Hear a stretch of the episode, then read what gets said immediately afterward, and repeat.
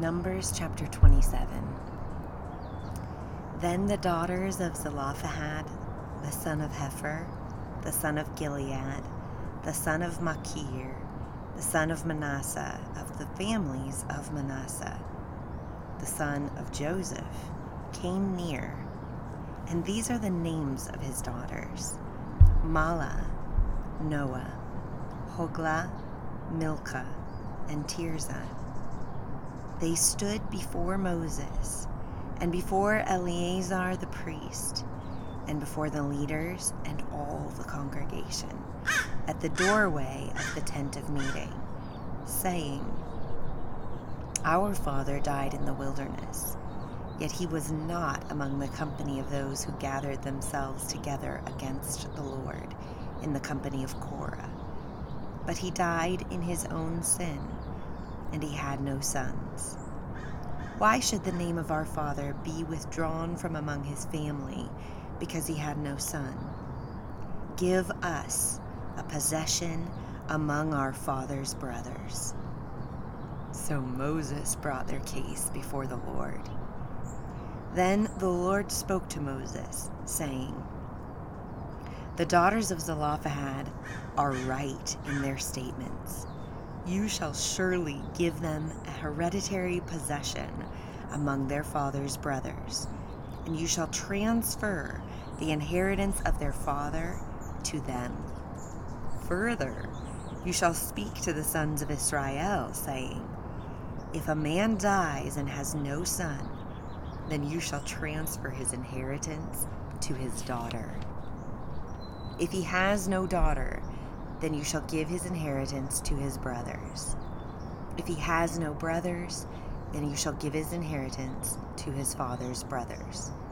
If his father has no brothers, then you shall give his inheritance to his nearest relative in his own family, and he shall possess it, and it shall be a statutory ordinance to the sons of Israel, just as the Lord commanded Moses.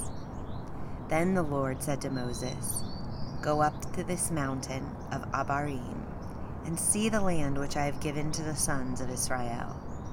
When you've seen it, you too will be gathered to your people, as Aaron your brother was. For in the wilderness of Zin, during the strife of the congregation, you rebelled against my command to treat me as holy before their eyes at the water. These are the waters of Meribah, of Kadesh, in the wilderness of Zin.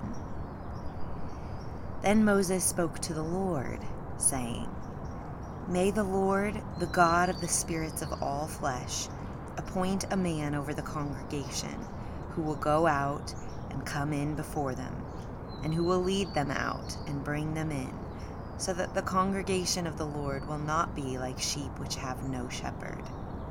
So the Lord said to Moses, Take Joshua the son of Nun, a man in whom is the Spirit, and lay your hand on him, and have him stand before Eleazar the priest, and before all the congregation, and commission him in their sight. You shall put some of your authority on him, in order that all the congregation of the sons of Israel may obey him. Moreover, he shall stand before Eleazar the priest, who shall inquire for him by the judgment of the Urim before the Lord.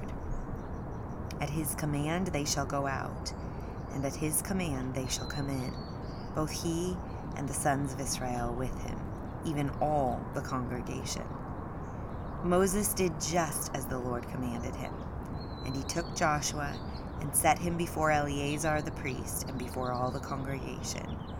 Then he laid his hands on him and commissioned him, just as the Lord had spoken through Moses.